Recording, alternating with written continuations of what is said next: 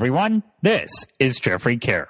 I'm here today with a business entrepreneur who has opened over a dozen companies in his lifetime, from a small construction company to owning a submarine and beach shack to a disco producer. His lifelong love of comedy led to producing live comedy shows, TV series, concerts, and in no time he opened his first comedy club, Laughs Unlimited. He built this into a chain of the most successful comedy clubs in America. He brings his vast experience working with some of the most famous names in comedy, such as Jay Leno, Jerry Seinfeld, Bob Saget, and Dana Carvey. Please welcome R. Scott Edwards. Ladies and gentlemen, good to see you, Jeffrey.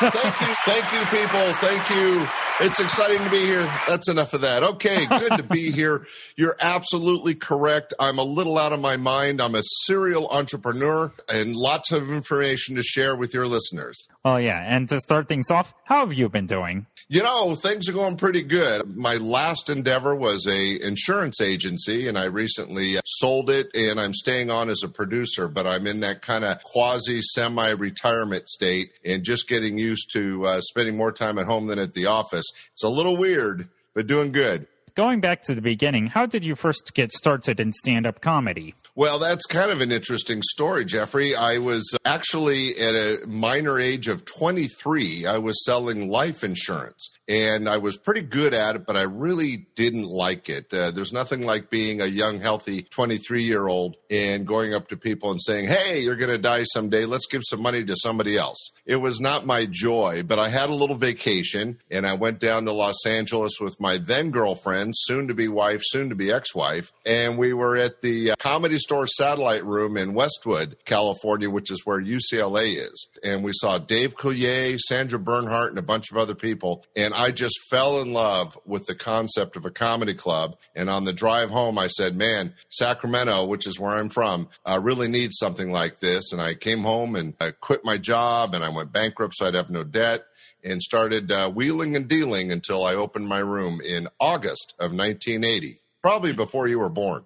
yes, you're right about that. So, now was stand up comedy something you were always interested in beforehand? You know, no. Uh, Stand up comedy was not really known at the time in the 60s and 70s. It was more an entertainment that was a break between jazz bands or strippers at a club. There wasn't a lot of mainstream stand up comedy. I really caught the wave uh, right before it really took off and became an accepted art form. I have a good sense of humor. I think I get that from my father. He was the one that I suggested I go to the comedy store. And I think that sense of humor and real hunger for a fun business is what led me to uh, open Laughs Unlimited. And in your opinion, what would you say are the differences between the comedy business and show business in general? People in show business, and, and I consider myself a producer. I'm not a comic. I owned a chain of comedy clubs. So I'm a businessman and, and a producer. I produce shows,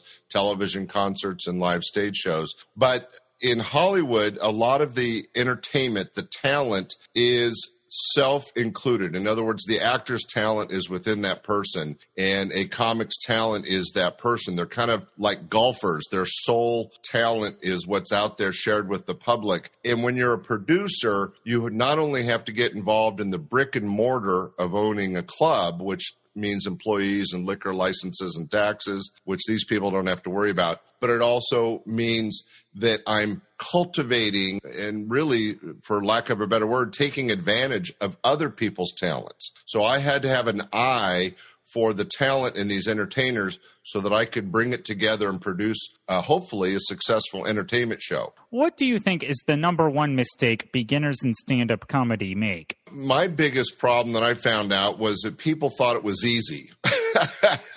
you know, back in the 80s and 90s, people thought, oh, I'm going to get uh, five minutes of material, go on the Tonight Show, get discovered, and I'll have a sitcom and be a millionaire. And that did happen for a few people that got the golden ticket. But uh, the reality is, it's a job. Much like anything else you're going to be at, professional sportscaster, actor, even a lawyer, you have to do the work.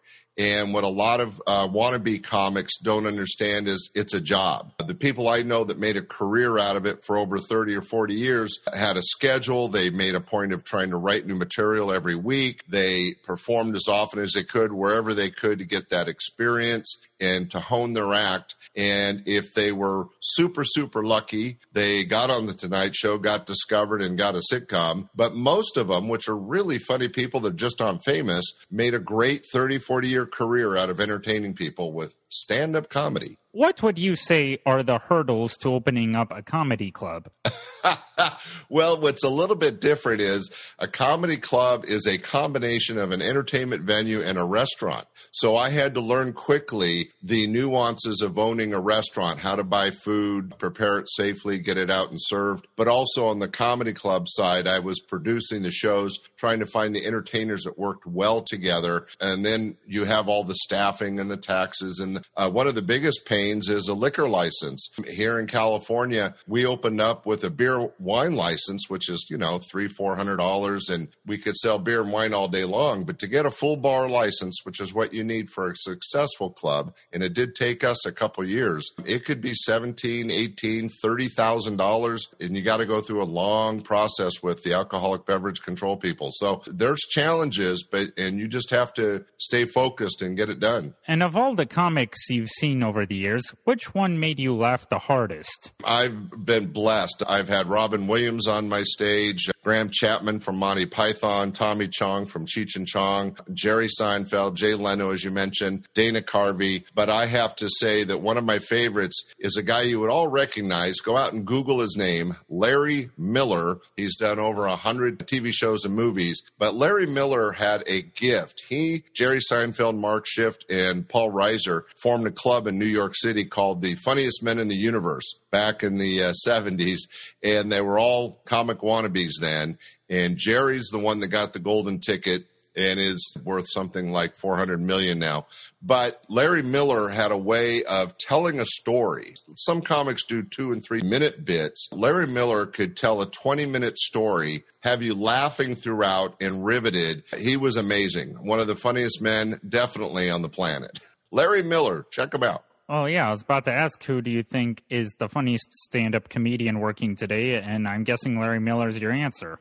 Well, Larry's retired now, and he ma- really made his money in TV and movies. But right now, there's some very funny people. Dana Carvey still performing, uh, Steve Bruner, Tim Bedore. There's a lot of funny people. But the ones that your audience would know that are still performing, which is really exciting, is Bob Saget. Uh, Jay Leno still gets on stage every week. Jerry Seinfeld still gets on stage every week. And it's interesting because they're multimillionaires. So why do they still do it? because they love the art form, the interaction with the audience. Well, yeah. In fact, probably another prominent stand up comedian today, well, is a fictional one since she's on a TV show, The Marvelous Mrs. Maisel. That's a great show. And it's interesting because it does kind of share the difficulties in getting on stage as an open micer and getting in front of a bunch of strangers. It's something I recommend everybody try at least once in their life just to get those endorphins going. But what I think makes stand up comedy and that TV show special is Mrs. Maisel is trying to get rid of her demons and at the same time relate to the audience and entertain. And that is something that is a secret goal of all entertainers. You have to connect with the audience, and at the same time, you're talking about stuff you know. And out of curiosity, why do you have a picture of Garry Shandling in women's clothing? well, that was supposed to be a secret. uh, so I had my first our main club was in a tourist area of old Sacramento, and just a couple doors down the street was one of those family portrait places where you could do dress up as your famous outlaw or school marm from the 1800s and get your picture taken. And families do it all the time. It's just a fun tourist thing. Well, I guess he was bored, but Garry Shandling, famous for the Larry Sanders Show, was waiting to go on stage, ran over there, got all dolled up. I mean, he had the gloves and the big hoop dress and posed as a school marm from the 1800s got the picture, autographed it to me. I was so proud. I put it front and center on my wall. It was just kind of a quirky thing he did. These guys have a strange sense of humor. Well, just a couple weeks later, Bob Saget was in the club. He saw this and saw the great position he got on my wall. Thought it was really funny, and he really decked it out. He had a fan and little lacy gloves and a fancy pouffant Sunday bonnet, you know, got his picture taken and autographed it to me. And I put that up on the wall. And those two pictures were side by side on my wall for over 20 years. It was just a joy to be able to work with guys like that and call them friend. Yeah, that sounds really nice. You know, what was great about being in the comedy business was the people you meet some uh, real interesting and, and great people. And unlike what some of your listeners might think, uh, entertainers aren't on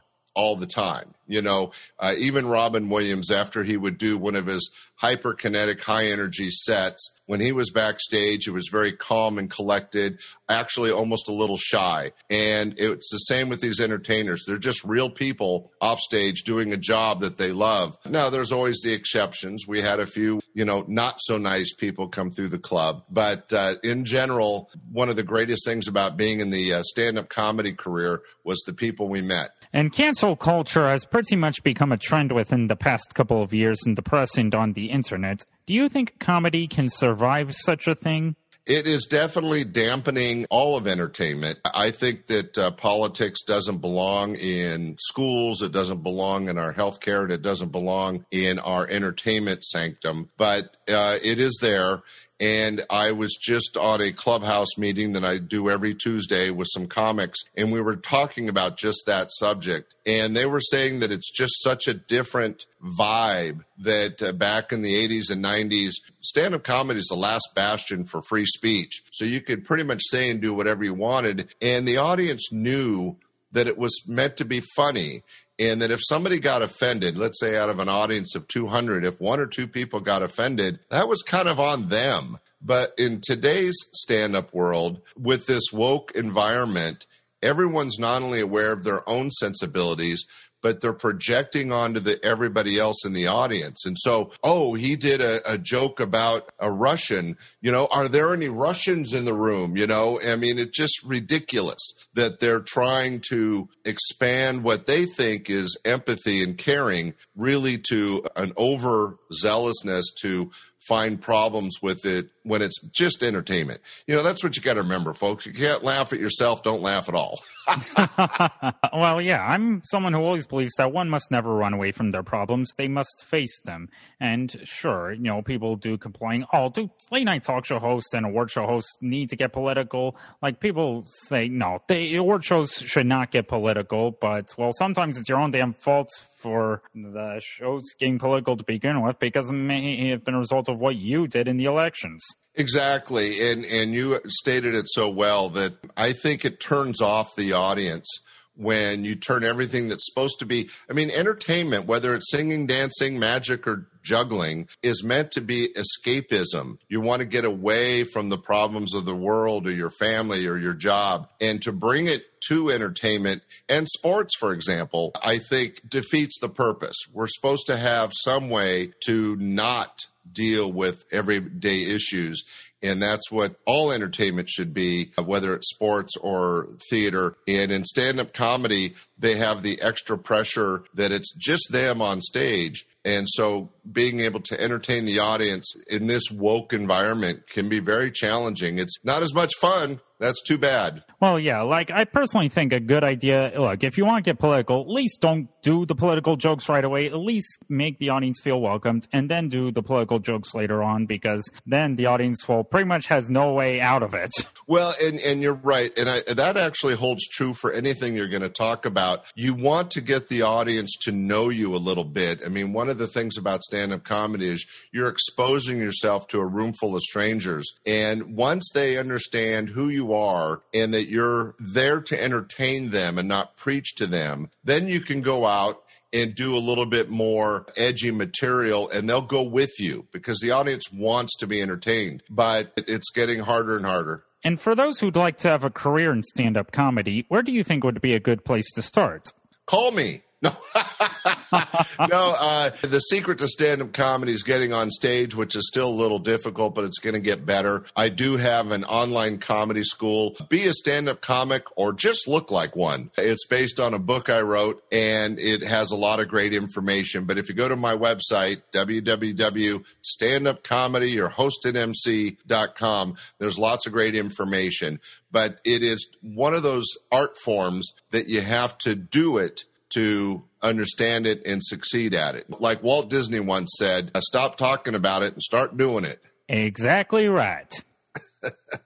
So before we go, do you have any other upcoming projects that you'd like to share with us? Well, I, I, did want an opportunity, Jeffrey, with your permission, to plug my podcast. If you're a fan of stand up comedy, I have a terrific podcast. It's out every Sunday called Stand Up Comedy, your host and MC. And every other week, we do a series of uh, live comedy sets from back in the day where you can hear comedy unfiltered. And then on the opposite week, we have interviews with the famous and not so famous comic entertainers that are friends of mine. And at this point, there's been over uh, 40 interviews, lots of great information for your listeners, and more important, some great comedy entertainment. So if you can't find an escape on TV or in sports, turn on a podcast and escape this woke environment. Mm-hmm. That's the goal, right?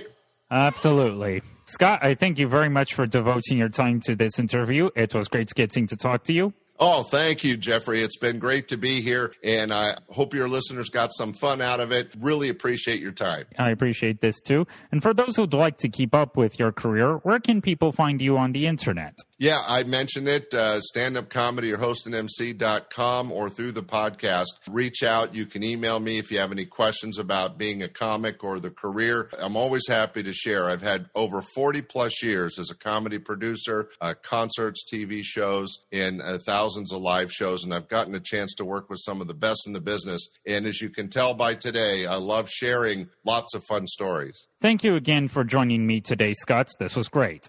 All right. Thank you, Jeffrey.